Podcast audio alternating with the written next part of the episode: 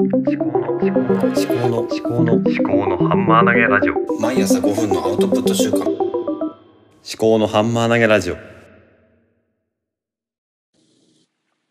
はようございます。あきこです。はちじじゅういっぷん、あれはさんねんじゅうにがつついたちですね。はい、今日は雨が降っております。で、えー、今日の、えー、気になるニュースですね。まずここからいきたいと思います。はい、えーあ、私ですね、福島民友っていう地元の地方紙取ってるんで、えーと、福島県の記事が多いんですけどね、葛尾で拠点発、準備宿泊開始、ろくちょうそん復興本格化へということでですね、葛尾村の、うん、野行地区っていうところですね。ここで、もともとはさんじゅっせたいはちじゅうさんにんが居住してたんですけども、住民の家屋を解体していて、避難先で生活を再建しており、復興拠点内で家屋が残っているのはよんせたいだけとなっているということで、まあそうですよね。はい。あとオミクロン株、えー、日本初確認、ナミビアのさんじゅうだいが愛好感ですね。はい。入ってきてます。一人、まあ立憲民主党代表に泉氏ということで、まあ、伊藤洋介さんも注目していたんですけども、私なかなかあんまり注目できなかったですね。はい。あと福島に夜間中学ということで、県内公立初、にじゅうよねんの開校と、えー、市が設置、総合教育センターにということで、まあ、夜間中学ってそもそも何なんだっていう話なんですけどね。夜間中学は義務教育を修了せず学齢期を経過したり、不登校で十分な教育を受けられなかったりした人に教育の機会を実質的に保障する役割を担っているということですね。国はいちがつに全都道府県に公立夜間中学の設置を進める方針を示し、県もろくがつに設置を決めた市町村に一部費用負担を行う方針を示していたということですね。うん。そう。いろんな人がいるわけですよ。で、義務教育を受けられなかった人に対しての受け皿っていうことなんでしょうね。はい。あとは、残高証明書提出不要に、会社員住宅ローン減税。えー、これ私、あの、住宅ローンはないんで、あんまり自分自身には関係ないんですけども、あの、年末調整の書類で、えー、税務署が効率化を図ってくれてるっていうことですね。これ動きはいいと思います、本当に。免許更新がいちにちでできるようになると。え今日から本院を県内警察署。免許センター行かなきゃいけなかったのは警察署でできるようになるということで、これすごく、これもいいですね、利便性向上。あとは、花輪町がと鮫川村が固定資産税を過徴収していたということですね。うーんと、固定資産税、亡くなった人の資産と相続人代表者が所有する資産について、本来は別々に課税することになっている。しかし、に町村は、両方の資産を合算して扱い、課税対象ではないのに課税したケースがあったという。これね、どういう原因で、こういうミスが起こったの？そこをね、明らかにして、他の市町村でも起きないように、あの、示してもらえるとすごくありがたいなと思いますね。あとは、県が報奨費別人に振り込みということで、県インバウンドアドバイザー会議の委員一人に支払う報奨費を誤って、同姓同名の別の人の預金口座に振り込んでいたということですね。定期監査の結果として憲法に公示したと。はい。うんと、担当者が報奨費を振り込むために、名前などを登録する際、同姓同名であることに気づか、気がつかず、県に登録されていた別の人の口座を振り込み先として指定したというと、すでに返金を受け、委員にも支払いを済ませているということですね。これね、返金されなかったら大変なことになりますよ、これ。裁判とか、最悪。うん。えー、これはですね、どういう財務会計システムになってるのかなっていうのは気になるところですけどね。あのー、名前だけずらずらずらって出てきて、住所が出てこなかったりすると、まあ、一つ一つの詳細画面見ないとわかんない。まあ、詳細画面見たとして住所を照合するっていう、あの、動線、あの、作業フロー、業務フローを作っておかないと、これは防げないですね。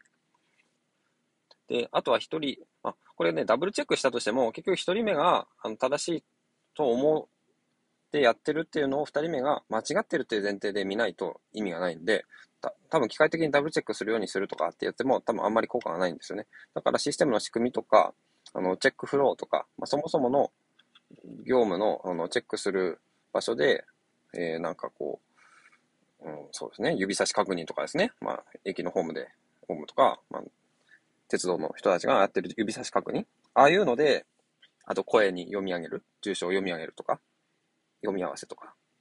うん、まあそのそれぞれが別々にチェックしても多分ダメで、あの、まあ、住所を見る人とかっていうその観点を変えてあのチェックダブルチェックをするとか、そういう対策が必要なんだと思いますね。はい。今日はこんなところですね。はい。うーん、あと何か話をしようかなとは思ったんですけども、もうじゅうごふんになったので、これで、えー、今の配信は終わりにしたいと思います。では、行ってきます。ではまた。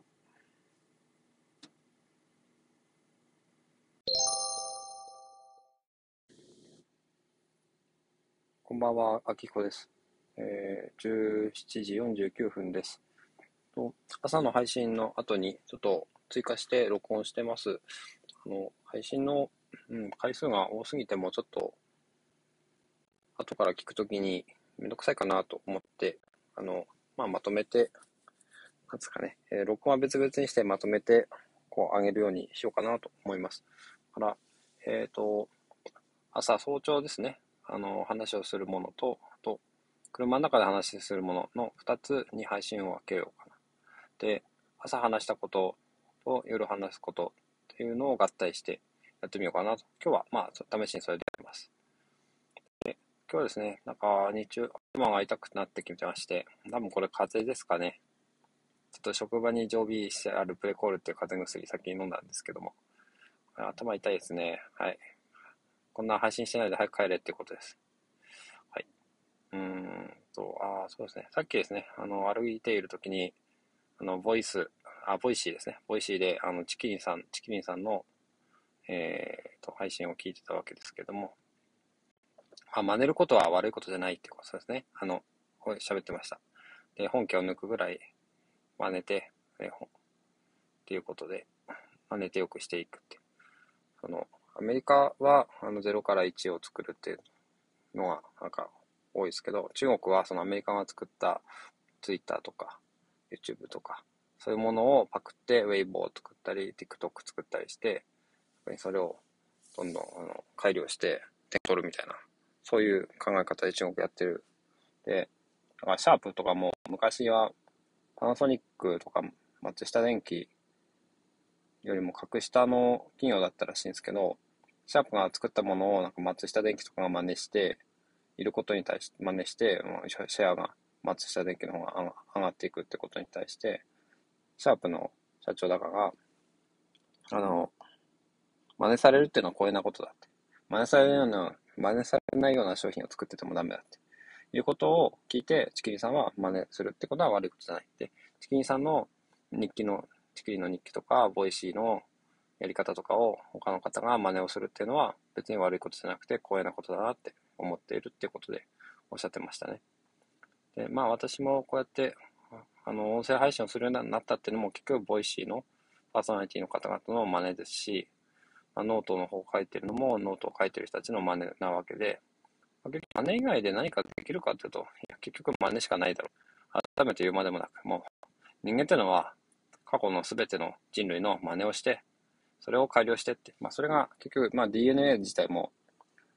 両親のコピーを作って、両親のコピーを半分ずつ取って、作ってるわけで、もう真似、この世界は全部真似しかないんじゃないのっていう、そもそもが。っていうふうに、まあ、思いました。はい。では以上です。帰ります。聞いていただきありがとうございました。ではまた。